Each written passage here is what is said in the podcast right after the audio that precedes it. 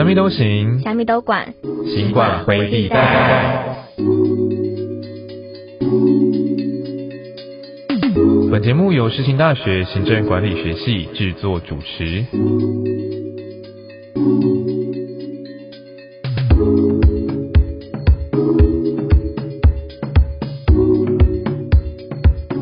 各位观众及各位听众，大家好，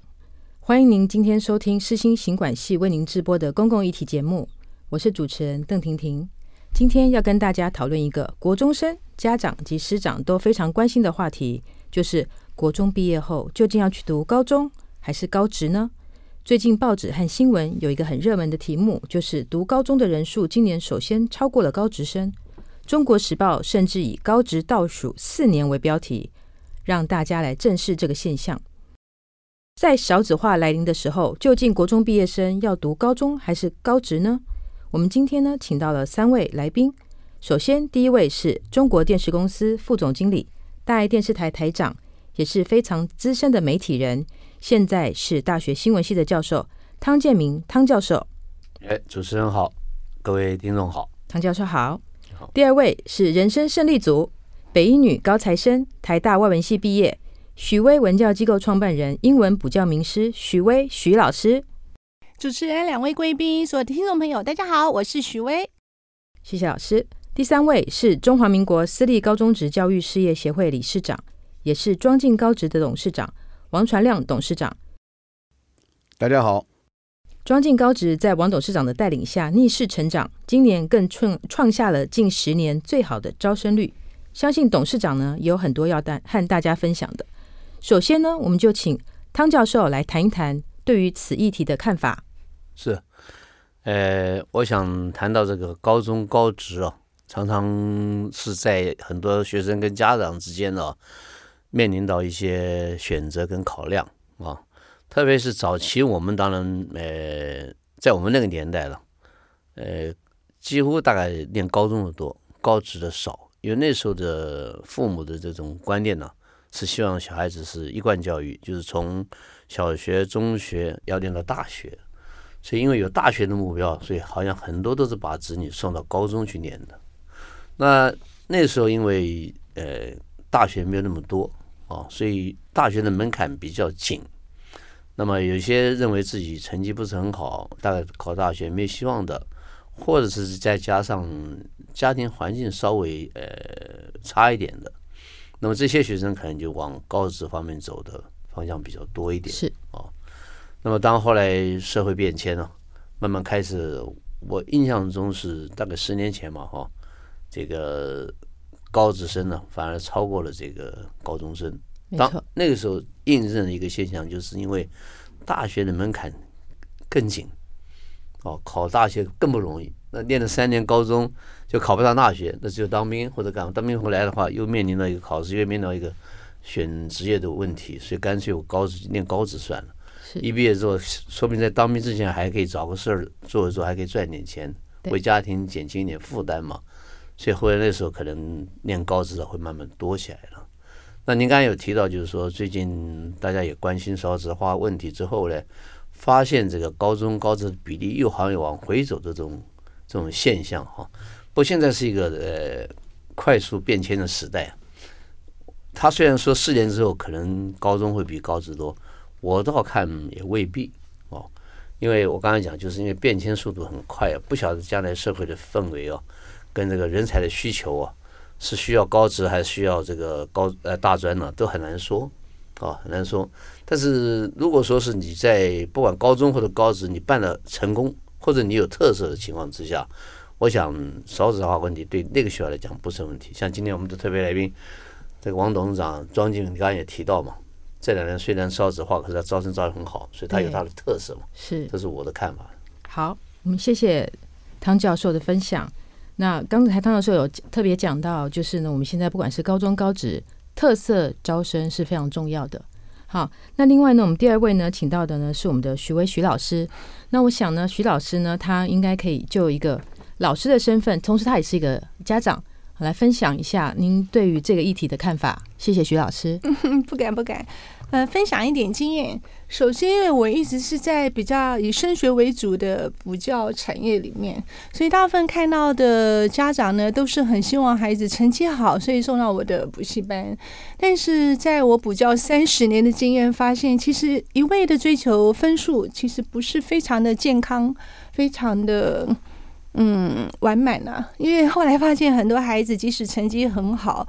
然后到最后不一定知道自己要的是什么。举个例子好了，像国中的时候，因为学习的东西比较简单，就英文科来说其实是偏易的。尤其过去这几年的会考的题目，大家都知道是比较偏简单，所以满分比比皆是。但是你会发现，国中成绩好的孩子，他如果继续走了升学高中这个路线，再加上我们台湾这些年来升大学是广开大门，所以基本上就是随便考有大学念，所以。一贯的都进入了所谓的大学生的身份，可是真正进入职场之后，会发现他不一定是真的很学术型的孩子，就知识型的孩子。虽然他在国中可能看起来好像在班上都在前几名，也进入了还不错的这种明星高中，也考上还可以的大学，可是后来会发现没有很明确的一个呃有热情的这个工作的目标，或者是很明确的一个竞争的能力。所以我自己反过来看很多我的学生啊，他们最后也为人妻、为人母，因为我教学教太久了，现在几乎我的学生都三四十岁，都已经是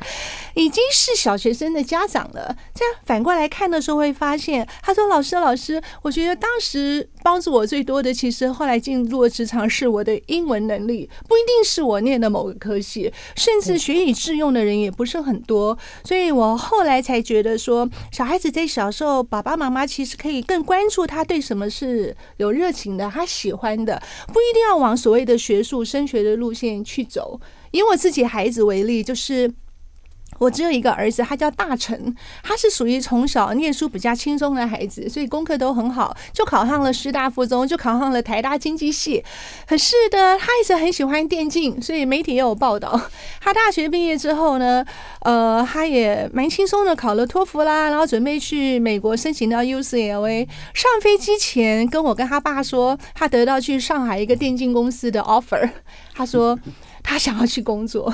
所以他就去上海做电竞，而且从一个二队的小战队经理开始，然后挤在一百多人的宿舍里，这样子一年之后，他拼到了最后是当了董事长特助。这跟他是台大经济系的学历是完全没有相干的，而是他是有这个热情。那他某方面在职场的一个竞争力呢，是他的英文能力。我觉得也不是因为我是他的妈妈，而是因为在他的各方面涉猎，然后小时候很喜欢英文，他就看了很多。网络上各式各样的一一些呃一些频道，国外的一些影集等等等。另外，他第二个兴趣呢，就跟我们今天现场的这个王董事长有关了。就呃，他是喜欢烹饪，喜欢料理，所以有机会上一次他去参观庄敬高中的时候，他说：“哇妈这么好！我高中的时候在干嘛？早知道我那时候我来念这个庄敬，我可以学到好多好多这个。”这么专业的烹饪教室等等等，所以以大成二十五岁台大毕业的孩子现在的新生，我会觉得是说，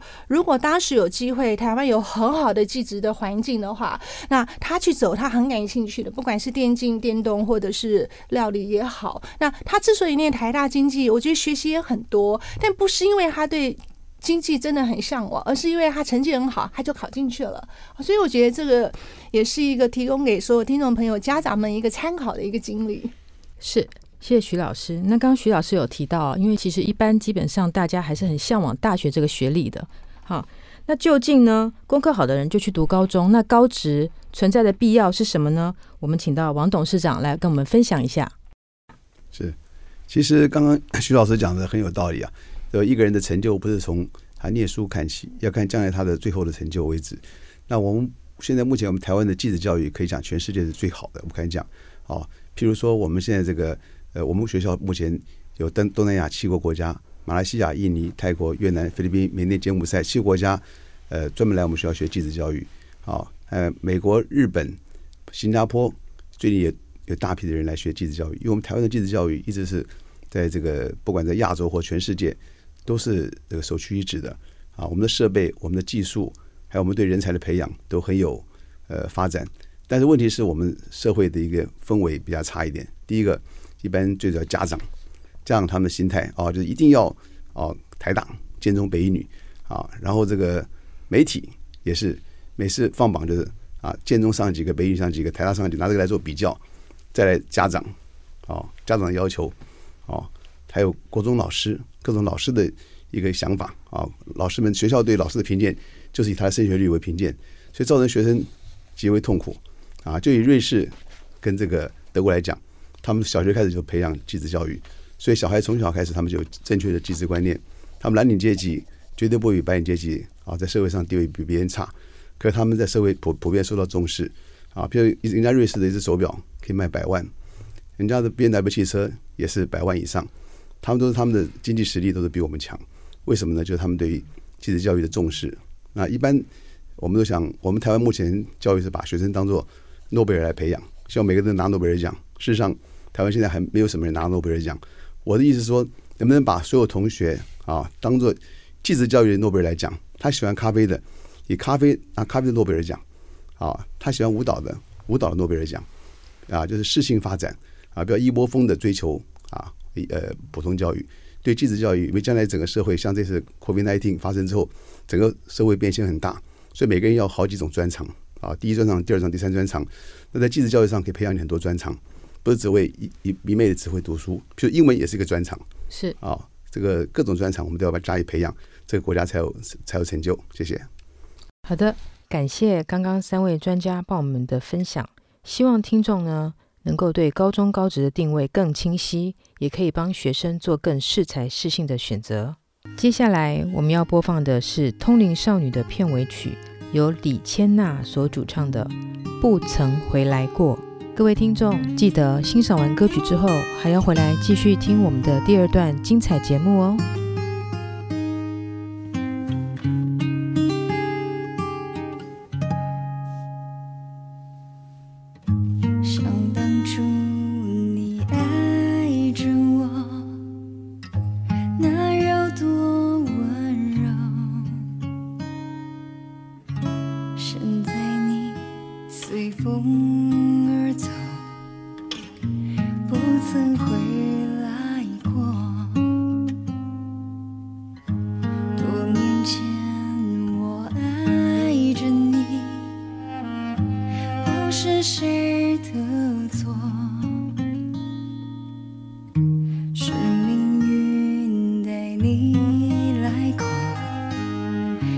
又将你带走。再爱的、再疼的，终究会离开；再恨的、再伤的，终究会遗忘。不舍得，舍不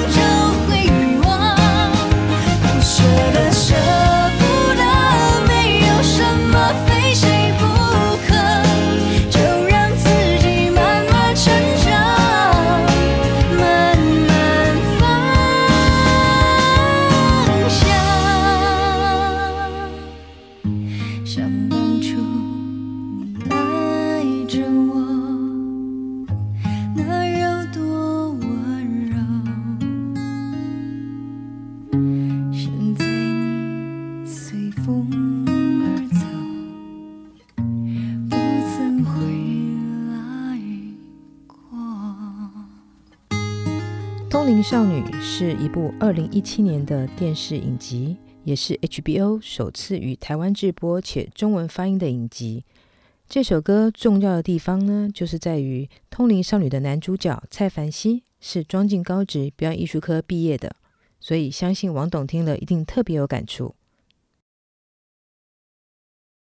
各位听众，大家好，欢迎您收听由世新行管系所为您制播的公共议题节目，我是主持人邓婷婷。今天很高兴请到了三位来宾，第一位呢是传播界的泰斗汤建明汤教授，第二位呢是补教界最有名的英文老师徐威徐老师，第三位呢是庄敬高职的董事长王董事长。现在呢，我们想要请问一下汤汤教授，就是您在职场这么多年，您遇到了这么多不同的工作。环境的同仁，请问一下，您对于高中毕业生或是高职毕业生他们在职场上的表现，您可不可以跟我们谈一谈？是这个，其实讲起来，这个高中毕业或者高职毕业，呃，其实每个人的表现呢，的确是有一些不相同的地方。但是基本上，因为在他们基础教育在受的时候，当然高职教育对一个专业技术来讲的话，会占一点便宜。是。那比如说我在电子媒体工作的，那我们有分文字记者跟摄影记者嘛。那如果以摄影记者来讲的话，哦，他要拍摄影片、影集，不管是当时的拍摄或者后来的后置来讲，好像比较这个熟练，比较快快速一点。那也许在高职教育的时候，他已经有过一些相当丰富的经验，所以到职场上来的时候呢。他会比一般的这种普通高中毕业生或者大学毕业生呢，可能是来的比较进步快，或者是呃得心应手快一些哦。但是如果说以文字记者来讲，我们讲文字记者写稿各方面来讲的话，也许是这个大学毕业，也许是你学语学这个学文的了，可能他在这个在外面表现是会比较好一点。那不管是高中或者高职，基本讲起来，我也初期就是在选择高中高职的时候。刚两位专家也特别提到了嘛，哈，这个小孩子的兴趣我觉得非常重要哦。是。那其实我我感觉就是父母其实占了很大很重要一个一个角色，因为虽然小孩子的性向个性他自己最清楚，比如喜欢玩电竞的啦，或者喜欢做其他事情，他自己本身心内他会清楚。但其实父母从小看培养的时候，他也看得出来大概多少也也知道我的小孩大概会有什么样的兴趣。对。那但是。小朋友当然经验各方面都不足的情况下，他只一昧的选择他喜欢的东西。这个时候家长就应该多一点参考的意见，用用这种比较沟通式的方式来带领小孩走一个不同的方向。到底是念高职啊，还是念高中啊？这个可能会比较好一点。是。那不管高中高职，其实在职场上面都有互有好坏了。那也许高职生在某方面表现很好，在某方面表现可能会弱一点啊。对。呃，总归一句话，看起来就是说，在学校认真的学生哦，我们我们觉得很多同仁来了公司之后，他工作态度的表现就可以反映出他在学校可能求学的一种态度了。是，换句话说，好学生在学校是当好学生，到职场来上，原则上大部分都是表现表现不错的啊。是，所以我想说，呃，工作性质的不同，那有些工作高职生可能适合，有些工作大学高中生会比较适合一点。没有错，嗯，谢谢汤教授的分享。那嗯，我们想请问一下徐威徐老师哈，那因为功课好的人呢，不管是家里的期望哈，或者社会一般的状况，都希望他可以直接读书。那请问一下，那对于这样的状况啊，现在大学生又这么多，那你可不可以分析一下，您自己来看的话，究竟大学文凭是不是真的是很重要一个指标呢？呃，大学文凭。大家都说“迷失”这个字都听很久了，不过承接刚刚我们汤教授说的，因为汤教授是我最早刚在。我最早最早在电视有承接英文节目的时候呢，唐教授就是我的长官，对，所以就是，所以我也算是很早出道了，在职场上打拼很多年。那现在呢，一点一点小小的成就，就是我自己也经营补习班很多年。那现在像全台湾现在都有很多的许巍补习班分校，我们分校是以小朋友、小学生为主，就是大家说的儿童美语。哎，我的教学可能稍微深一点、难一点，因此呢，就是我也应聘很。很多英文老师。那在这一面刚好就呼应我们前一位来宾汤教授说的，就职场的表现有时候不一定跟他的学历是打上等号。那通常会比较觉得说，哎，学历高的孩子，他的当时书念好，就负责任的孩子嘛，就这么想了，所以他的工作表现也会比较好。这就对学历的迷失。因为真正到了职场上的时候，你会发现其实不尽然，职场上的价值观啦，或者是他的 EQ 啦，它都是一个很重要的。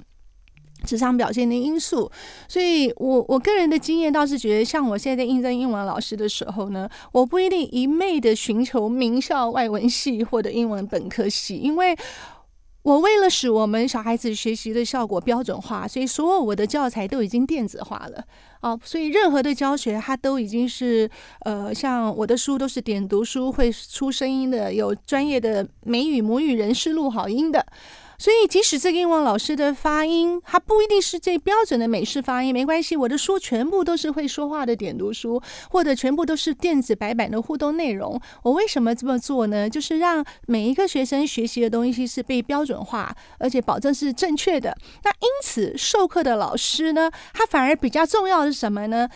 幼儿的心理学跟孩子的互动的技巧，所以常常我们应聘老师的时候，反而会很多所谓的呃比较气质学校幼保科、幼教科的老师，他反而是我们更喜欢的，因为他最重要是带领孩子上课的气氛，然后孩子喜欢他，很亲切、很热忱，还不一定是他必须是所谓明星大学的英文本科科系。所以我的感受是觉得说，如同刚刚我们汤教授讲的，就是。父母应该带着比较沟通的、了解孩子的角度，看孩子喜欢什么，不一定因为说他在国中的时候成绩不错，就一直逼他，一直逼他填鸭去考上了明星高中，因为那不一定是他最喜欢的，或者表现最好的。那与其浪费很多时间一味的追求学历跟分数，还不如在他还小的时候、青少年的时候就发掘了自己对什么是有热情、有兴趣的。那就我自己的。营运我自己补习班的经验是觉得，其实呃有热忱，然后尽责负责这件事情，可能比他带着那个学历是更重要的。那当然也能够兼具，我觉得是一个 perfect match 完美的情，就是啊你又高学历，你又那么亲切，又对孩子好。但是有时候这么完美的选项不一定那么容易碰得到。那如果这两个在取决的时候，我反而比较会选择他就是。在呃，这个职场跟孩子的互动能力更强的老师，我反而会这么做选择。是的，所以听了之前两位来宾的分享呢，我相信哈，进入职场他本身的一技之长，他的兴趣哈，反而比他的学历更重要。那我们现在就想请问一下我们的王董事长，请问一下，我相信您的学校对于适才适性还有特色教学有很多很多的想法，可以跟跟大家来谈一谈。所以，请董事长。就像徐老师刚刚讲的，这个适性非常重要。那我们的想法，像我们现在高职毕业的话，我们目前很多呃一个人毕业起码五六五六工作可以做。比如说像王品、像鼎泰丰啊、像麦当劳，他们不一般以前只招大学生的，现在我们高职毕业生他全部要。甚至在技职教育，我们在呃半工半读的时候，我们有这个叫做建教合作，他们都要。只要是我们校学生都要，只要你品性端正啊，没有不良嗜好，而且服从度高。啊，那我们都都会都，他们都收吸收的，所以不见得一定要到大学之后才能进到这些好的有名的企业去。那至于你想再继续升学，现在有很多方式可以上，像世新大学，我们有很多同学可以到世新大学来念书。啊，经过繁星计划的话，反而更受欢迎。我听很多教授讲，繁星计划就是就是成绩特别好的，我们推荐上来的，反而比一般的高中生更啊念书更主动啊，对这个兴趣更广泛，对教授更有礼貌。这也是要给我们高中生一个一个奖励了。所以我觉得，对于高中生来讲的话，啊，我们要多给他机会，多给他方向。他们等等于是在社会上不是呃很优势的一群，但是呢，他们也需要各方给他鼓励跟加强。那事实上，他们因为在这种环境之下，他们就不会做什么，不会做月光族啊，他们就很珍惜自己的一切勤劳所得。像在美国的话，高中毕业是一定要自己打工的，很少父母会去拿钱给你念大学的。所以他们对于自己的每一分挣呃挣得的这个薪资非常非常重视。那我们的高职生本身呢，也在是呃呃各各界社会各界获得很多的重重视跟鼓励。我们得了金厨奖，像我们美容科啊、餐饮科都得了金厨奖，就是全国十大奖项。金厨奖、金手奖、金手奖，对，都得很很多的奖奖奖奖励。所以我想，呃各位家长在这个新的社会、新的时代里呢，眼光要放宽、放远、放大。好，所以学生只要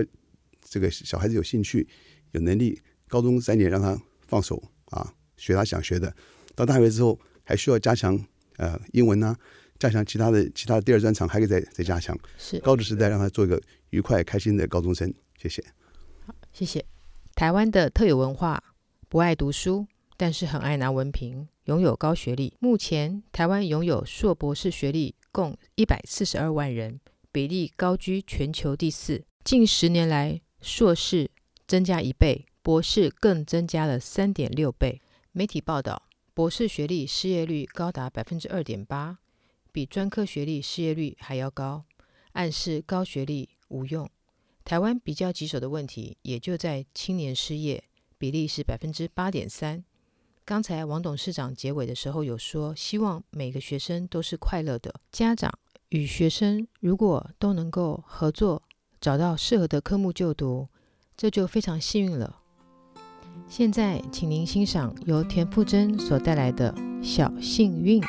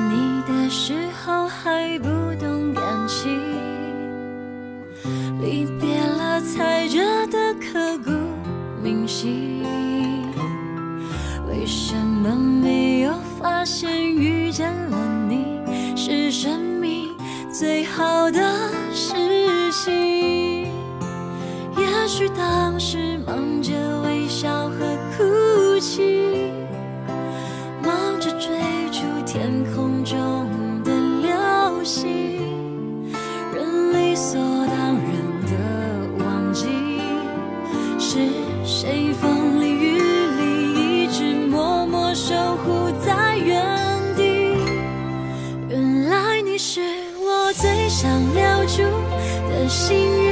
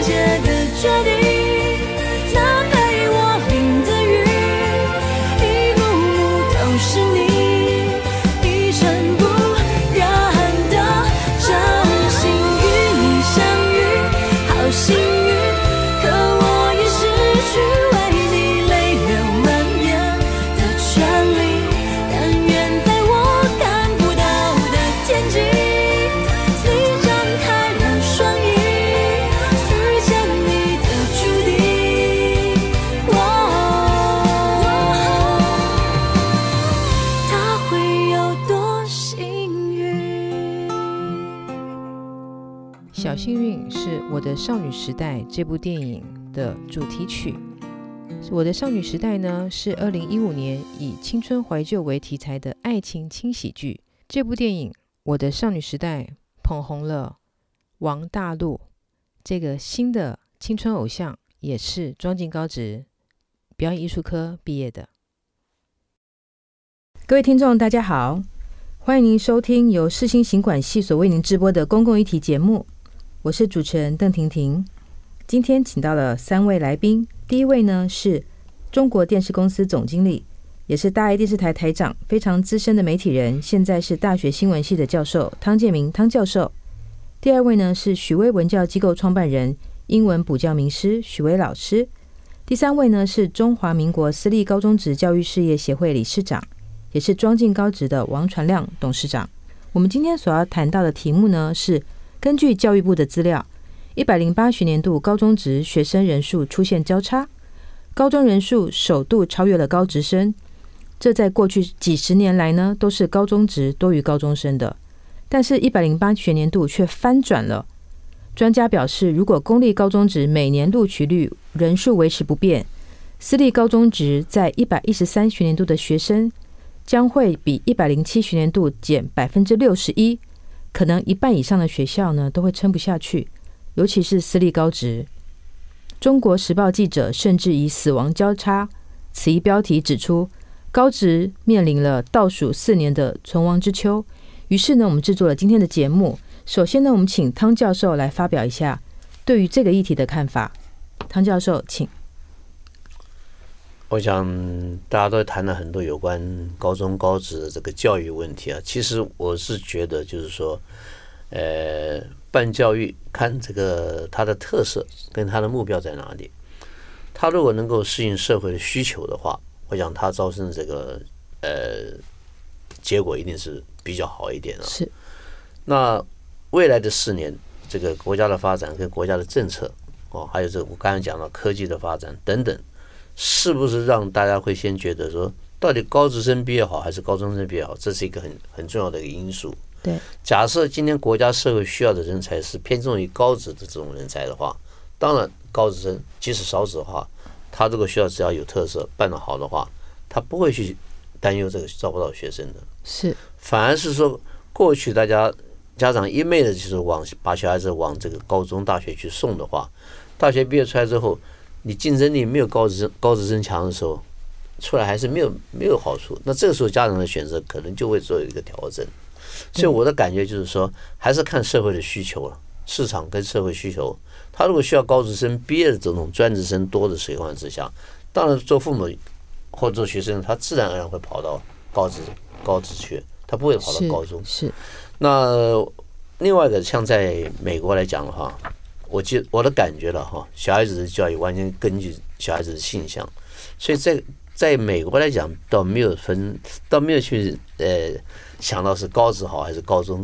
好，没有这种好像比较少这种困扰了。是，因为小孩子的性向从小大概他自己本身父母还是已经有可以看出一个端倪的。对，比较放放任的开放式的一种教育方式啊。比如说小孩他喜欢什么东西，他在他初中的时候，甚至于快到高中毕业的时候，他会跟他的父母沟通，会告诉父母，也有心的告诉也好，无形的表现也好，父母多多少少也会知道。从反过来看。国外的这种父母对小孩子的这种强求性啊，没有我们东方人来的这么强。因为东方人的这种传统性的习惯就是，我父母一定比子女看得清楚，你听我就对了。是。但这种现象在目前台湾来看，也比过去要淡化很多了。所以我在想说，尤其看今天我们两位专家，一个办这个专职教育的，一个办这个专业技术教育的，他们都我看起来他们都很都很开心那样子。没有为了少子化有一点任何的忧虑，因为他们看到社会的需求在哪里，他们看到职教的特色在哪里，他们看到专业教育的技术那个特色在哪里，所以他们就根据社会的需求，跟这些需他们的自己这种特色，他们就继续办这种教育下去。他们也会改变。刚才徐伟老师也特别讲到了过去的一种教学教材跟现在的教材，它应用科技的这种发展嘛，都有很大的改变，跟得上时代。所以不管办教育要干嘛，你只要跟得上时代，我想就没有说是怕招生招不到的这种这种忧虑了。这个薛刚提到，就是当初到我们中视来开节目的时候，哇，那时候我们很 shock，啊这么漂亮的一个没有没有，一个能够当制作人，一个人当主持人，英文程度又那么好。今天我听到他用这个发表这么多，用这个国语发表，我发现他的中文程度也很好。没有没有。所以他们常常讲，英文好的人啊，一定是中文程度要好，英文才会好。是好，今天我非常高兴跟两位贵宾一起同台啊，对这个在这个主题啊做了一些我个人的分享啊，谢谢主持人。谢谢。那所以呢，其实刚才呢，唐教授有讲到，其实也是我们公共议题常谈到的，就是公共议题经济学呢，其实有一个很重要的因素，就是由市场来决定。好，那现在呢，我们想请徐老师，那你分享看看您的想法，谢谢。嗯，不敢，谢谢长官美言。呃，因为刚好有提到就是少子化的冲击，我我也真的觉得刚刚我们汤教授他讲的真的很有道理。其实这个我们这个企业组织自己会随着社会的需求而是调整和成长跟改变哦。所以像像今年是疫情，本来说像我们补教业本来会很担忧市场的影响，或者甚至少子化，但是。就不管怎么样，我就我不仅没受影响，我还成长。那可见呢，家长对于孩子竞争力的栽培的需求是很强的。那职场上，我们其实孩子教育他，就是希望他以后有竞争力，希望他幸福。最后的结局应该是这样，所以不一定是学历等于幸福，分数等于幸福，而是孩子有自信才等于幸福。那他的自信跟热情，其实就是最爱他的父母要去发掘的。好，所以不一定每个孩子都一定要。其实我自己，大家对我的形象标签是升学补习班的老师，当然我以我自己的孩子江大成举例，他是因为他就是属于书念的轻松的孩子，所以我并不是逼他成为高分的孩子，而是他很自然就就念成这样。但是呢，他现在做的事情反而不像传统高学历的孩子，我也是百分之百的支持。所以父母对孩子的爱，百分之百的支持跟了解，其实是最重要的。那像江大成，他台大经济系毕业之后呢，他做的第一个工作，前三年都在做电竞。好，那在这同时，因为他一直喜欢料理，从小就喜欢看各式各样像阿基师的这个《型男大主厨》是他小时候最喜欢的节目，还看了很多国外像 Jamie Oliver 啦，啊，或者是像这个 Golden Ramsy，都是他最喜欢看的国外的英文的这种 cooking 的节目。那他现在在做什么呢？他现在在这个自己的粉砖，然后做各种料理的，也不能说示范啦，分享这些都跟他台大经济系的学历无关。那另外另外他在台大经济系一个同学呢，也进入徐威英文工作，呃，在做补教业，也跟他的这个台大经济系学历无关。可是两个年轻人做的非常的开心。那所以我是这么觉得，就是说爸爸妈妈对孩子呢分数不要太有一个迷思，而是让孩子说你要有热情，然后成绩、基本知识能力也该是要有。所以在这上面还好，刚刚长官特别提到中文的表达能力，我个人是觉得英文跟中文两样都是最重重要的，因为中文是一个沟通、说服你很需要的一个载具，所以你的中文程度我觉得很重要。所以我自己的孩子江纳成呢，他反而最好的表现就是他的英文跟中文，所以使他的沟通能力还有英文使他国际化，能够涉猎更多不同领域的更深奥的讯息，速度比较快。所以我觉得，与其计较成绩，还不如在语言能力上面做更多的栽培之外呢，让孩子是发掘他喜欢的东西是什么。像我，我弟弟是一个汽车达人庞德，庞德的儿子呢，他是念大安高工汽修科，然后呢，他就是喜欢修汽车，他不一定在学术成绩上面有很好的表现，但是呢，他就喜欢修车。那那我就觉得庞德对孩子的这个栽培的态度也是很正确的，让孩子一直去接触汽车修车这方面的的东西。我觉得像现在孩子已经长大了，大学生了，也非常的自信活泼。呃，乐观，我觉得这都是很棒的。那我上次有机会去庄敬高中参观的时候，我看到的每一个孩子，我也去餐厅吃饭，然后孩子都是很开心的说：“哎，徐班老师好！”就是很自信、很开朗。然后身上有的穿的是厨师的制服，有的穿的是前场后场，我都觉得哇，好棒哦！这样子的孩子好乐观、好阳光。我们应该让每一个孩子都在他们最好的位置上面，然后享受他们的青春。我觉得这是每一个大人家长应该要做到的事。所以。今天这个节目我觉得太 meaningful，太有意义了，很希望有心的家长都能够感染到我们的热情。谢谢。好，谢谢学老师。那现在我们来访问一下新北第一大校庄敬高职王董事长，您的学校是不是给大家都带来幸福呢？对，呃，各位呃听众报告一下，就像徐伟老师讲的，我们今年的个高职啊，呃招生比往年反而好。虽然少子化，可是反为什么我们那么好的原因呢？就在于我们也是市场导向。我们最早开始大概二十年前呢，我接班的时候，我们当时也是美容科系为主，接着慢慢就餐饮科系，后来慢慢变变成这个表演艺术科系。是啊，最近我们又做了什么呢？又做了这个呃园艺园艺科跟农场经营科，因为整个时代的改变呢，市场的改变，呃，每个人的习惯不一样。现在很多人喜欢呃做个开心农场啊，喜欢养花呃呃沾花惹草啊，这都是一种很有兴趣的事情。所以我们就跟着这个整个社会变迁在走，也受受受了很多家长的这个支持。那很多，但也我们也对很多学生感觉呃特殊情况，他们有人喜欢打篮球，喜欢打棒球，喜欢踢足球，喜欢打羽球，我们都配合啊，我们都我们都成立这种各种球队，然后呢，也让他们在球队里面呢，也可以再来另外选他喜欢的呃职业项目，比如说他喜欢呃打羽球、打篮球，但他喜欢电竞，哎，我们给他参加呃电竞班啊，他喜欢烹饪，给他参加餐饮餐饮课啊，所以让他配合他的需求，第二专呃，第二专长的需求，，让他在将来在将来不能成为啊职业明星、职业球员的话，也有个第二条路可以走，第三条路可以走。那将来这样，学位老师的公子是这个天才型，又会念书，又又喜欢技术，这种同学是对基因好，对不对？对对于基因没有这么好怎么办呢？那一定要给他一专一技之长，要成为我们社会的负担。是啊，社会负担的话就很痛苦啊。那边让我们全部全部社会养这个人，他只会念书，别的都不会。像举例一个例子，以前我们的那个电影新闻局电影界的一个主管，他的公子啊，就是国中毕业的时候，他跟他爸爸讲，因为他爸爸是建中毕业的，他跟爸爸讲说：“爸爸，我想去做美容。”哦，把爸爸爸爸打一顿，爸爸妈打一顿，打得他很痛苦。第二年呢，他补习班补习，第二年他跟爸爸讲说：“我想学餐饮。”爸爸又把他打一顿 啊。他爸爸就很一边讲一边流眼泪，因为他看到我们的一个电影试片会之后，他很难过。他说他后来他的儿子现在三十几岁了，就足不出户了，自闭封闭自己的，因为他所有的兴趣，他他父母亲都抹杀掉了。是他说宁可我就我就在家里自暴自弃了，啊，这很可惜。他喜欢学美容也好，他虽然男生学美容也